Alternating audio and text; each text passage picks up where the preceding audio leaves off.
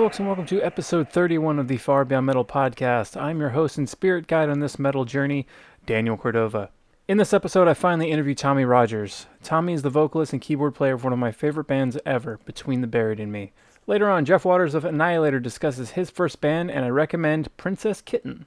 I remember my first experience hearing Between the Buried and Me. I heard them echo from a parking lot while they slayed an unsuspecting Ozzfest crowd in 2006. I actually didn't even watch them when they uh, played that time either. I instead was getting water, trying not to die in the Sacramento summertime that that Ozzfest happened to fall in. But I heard something different happening. Like many fans, their breakthrough album Colors changed what metal could be in my eyes and ears. Songs like Prequel to Sequel and White Walls have become staples in my life. Since then, the band has grown up and shapeshifted with every release. Their Parallax EP and album took the band to space, while the follow up Coma Ecliptic took them to the deepest parts of the mind. Their latest album and the first of two albums are releasing in 2018, Automata 1, is 35 minutes of pure BT Bam greatness. As of this recording, I'm still recovering from the San Francisco stop with the Deerhunter and Leprous. Their set consisted purely of songs post Colors, which is understandable since the band just toured playing Colors start to finish for the second time in their career. The band has never dipped in quality, so the set was hard to be mad about. Like I said, I've wanted Tommy on the show for a long time, long before there was even a show, actually, so having him on was an absolute honor. And before we dive into my Q&A with Tommy Rogers, here's some of Condemned to the Gallows from the band's latest Automata 1.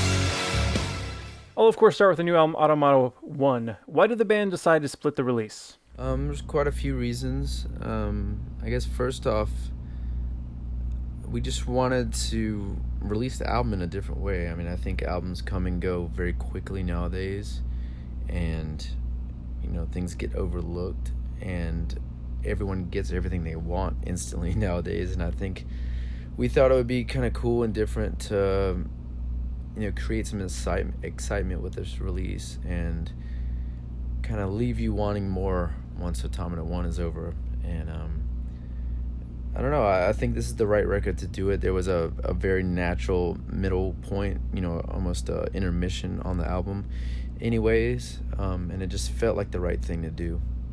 Um, and hopefully it will you know more people kind of check out the second part. I feel like a lot of times second halves of albums kind of get overlooked, and um, we're hoping because we're releasing as it as its own piece that possibly people will um, pay more attention to the second half.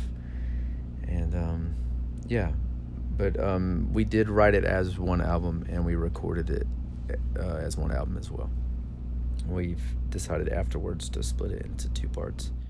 I've yet to read the lyrics to the new album, but what is the general story of this release? Um, I mean, I guess a simplified version would be um, our protagonist in the story. His dreams are broadcast across the world as a form of entertainment, and um, most of the story involves one of his dreams where he is in search of his son and wife that he has woken up to in a different world and can't find.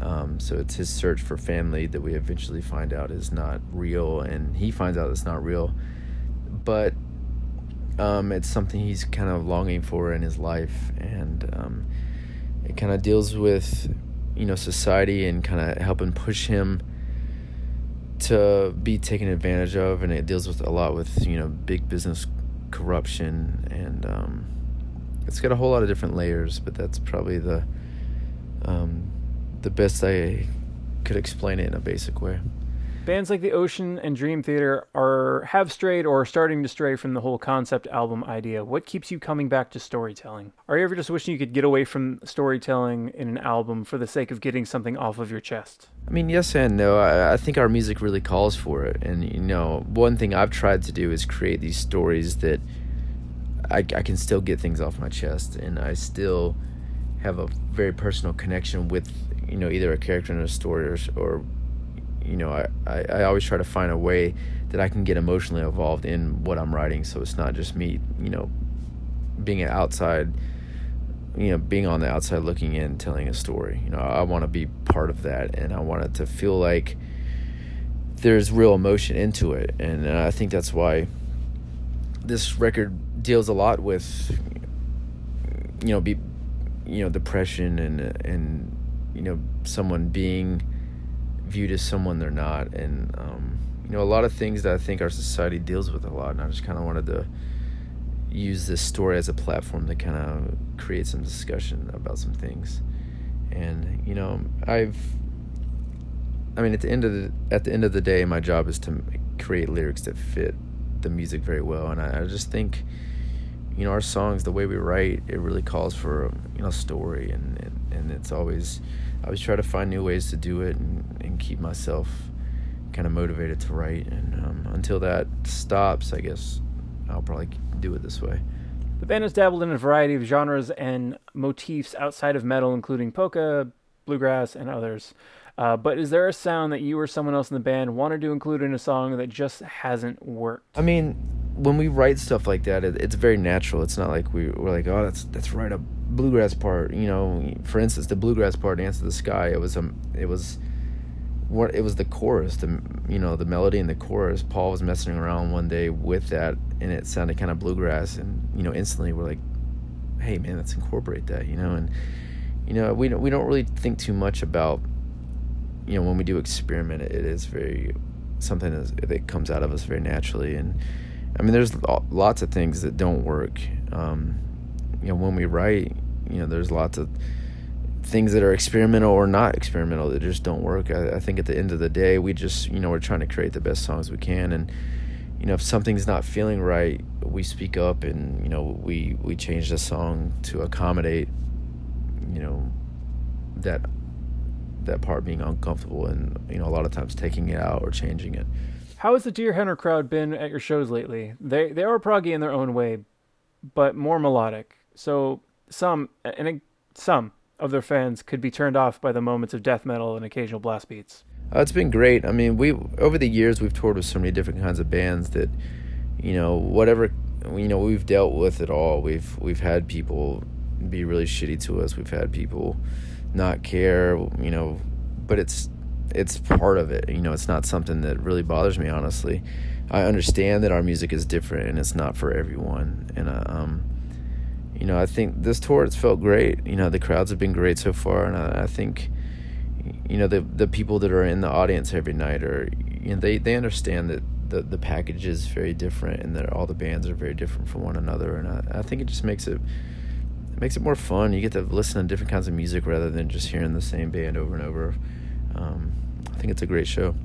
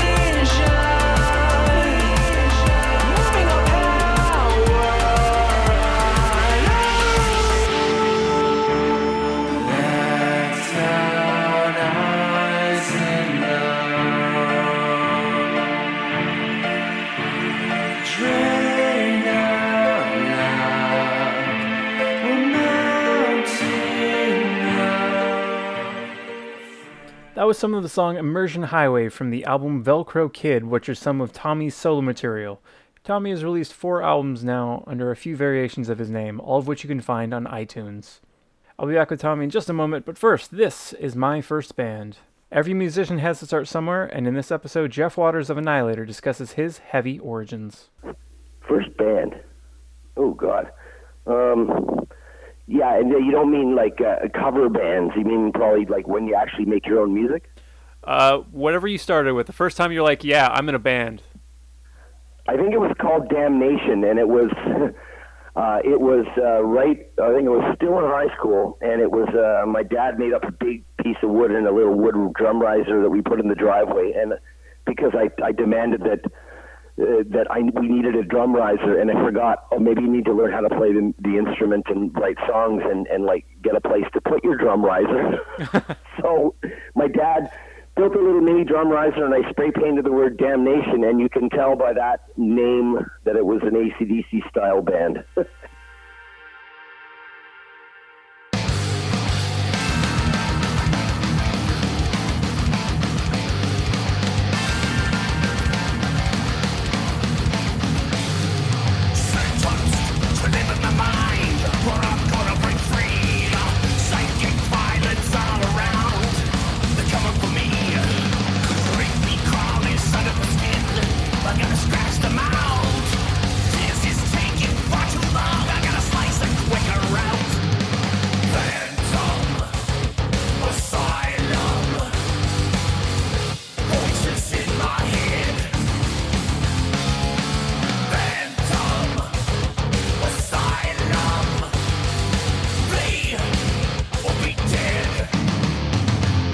Jeff and Annihilator are out there on the road and will be throughout 2018 on the tour for the Demented. Head to annihilatormetal.com for dates and more on the band. Now, before I wrap my chat with Tommy Rogers of Between the Buried and Me, here is some of his cameo from the Devin Townsend Project album Deconstruction. This is Planet of the Apes.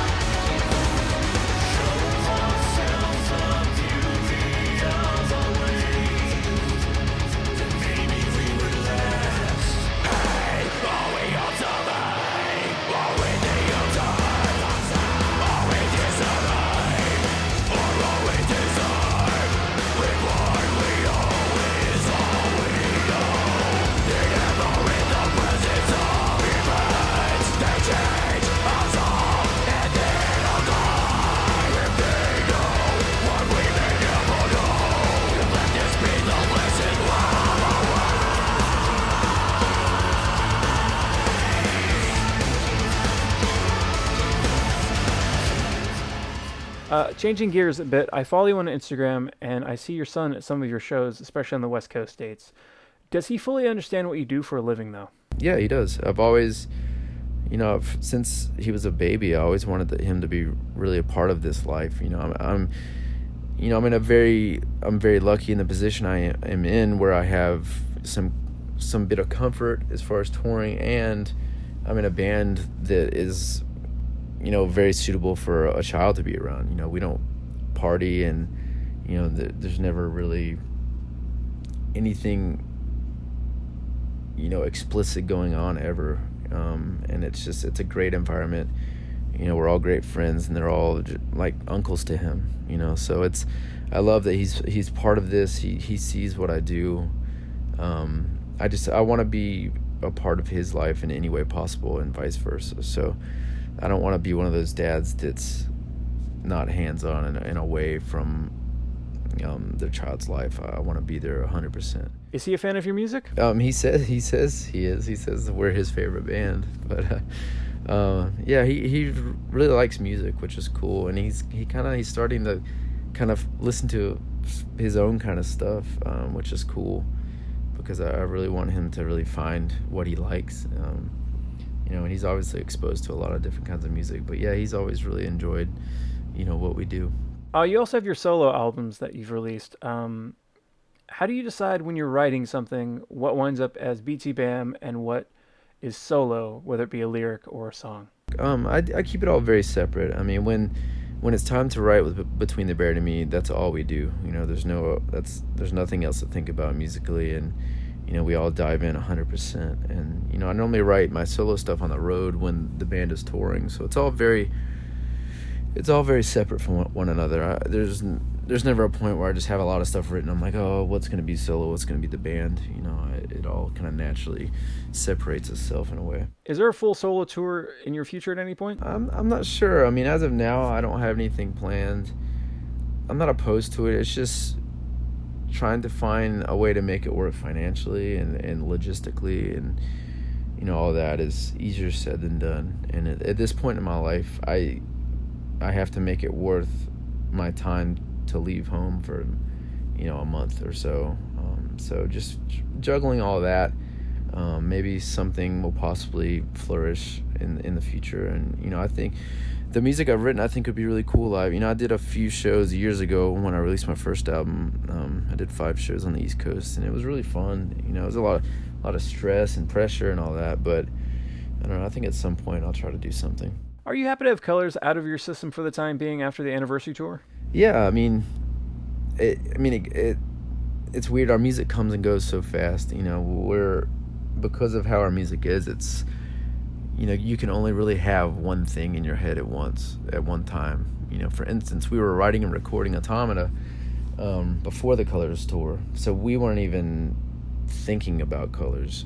You know, and, and social on the social media and all that, everyone was you know, it was about to be color time for colors, so everybody thinks that we're like in that mode, but we weren't at all. We were in the studio and not even thinking about it. And then, you know, you get done recording and you have to basically just wipe all that stuff out of your head and be like, all right, now I have to learn colors again. And, you know, once colors is over, you wipe all out of your head and you have to, you know, either dive into what's next. And so, yeah, we normally have one set or one album in our head at one one given time. So, um, that we've kind of naturally kind of figured out how to do that over the years. So.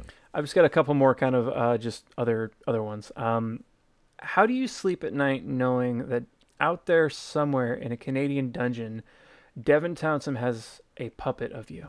I want that puppet, Devin.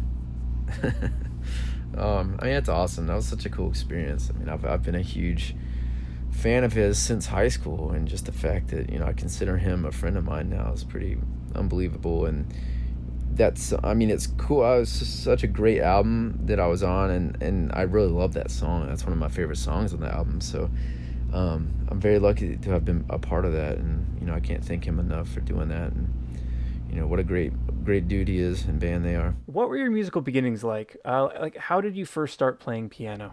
I grew, I got into music real early on. Um, I grew up playing guitar, and you know I've always loved guitar. I actually originally I wanted to be the guitarist in Between the Buried and Me, but we couldn't find a singer, so uh, this naturally happened. And um, I mean, piano was nothing I ever really played. I kind of, you know, I was never I never had training in anything. You know, guitar I just kind of learned as I went, and I still do. And you know, piano was the same thing. I just kind of figured out how to make it sound cool and and learn how to play it. And you know, honestly, I started playing keys in the band because I wanted to find kind of a new dimension to add to the music, and I and I wanted something to do during instrumental breaks. I didn't want to just sit there. Um, so I got a little cool Novation keyboard, and like right before Silent Circus, and um, just kind of started tweaking around and learning what sounds cool and what doesn't. And you know, from there, I just kind of learned and learned, and I think every year I get better. Um, a lot of a lot of it's you know Dan's a very good keyboardist, and he he writes a lot of stuff that I normally wouldn't write, and it's hard as hell for me to play. So I think I think Dan's making me a better keyboard player because all the hard stuff he writes. But. Alrighty, sir. Well, thank you so much for joining me in this. Uh, break all the legs on the rest of your tour, and uh, have a have a good afternoon. All right. Well, thank you for the interview, and have a good afternoon.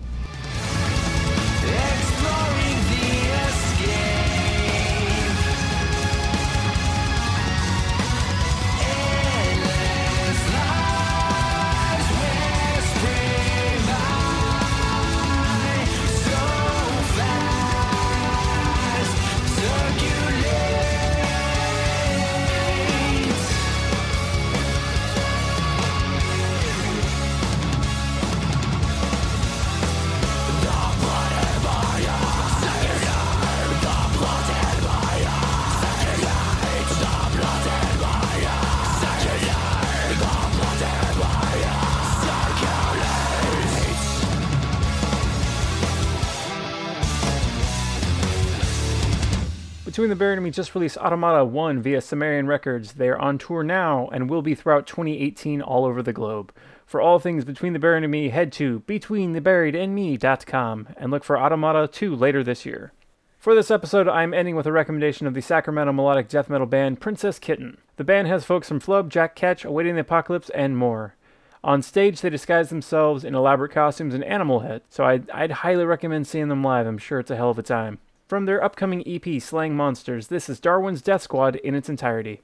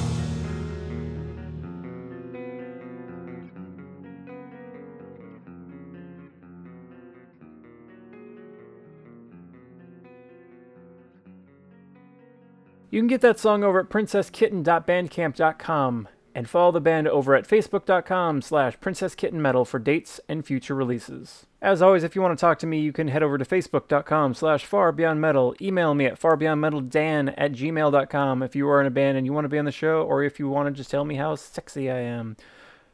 Don't do that. Or you can head to Twitter, and I'm at Ovicord. The show is at underscore farbeyondmetal. I don't tweet much, but talk to me and I might. And of course, the theme song is Far Beyond Metal by the band Strapping Young Lad from their album The New Black via Century Media Records and Devin Townsend himself. Thank you for listening.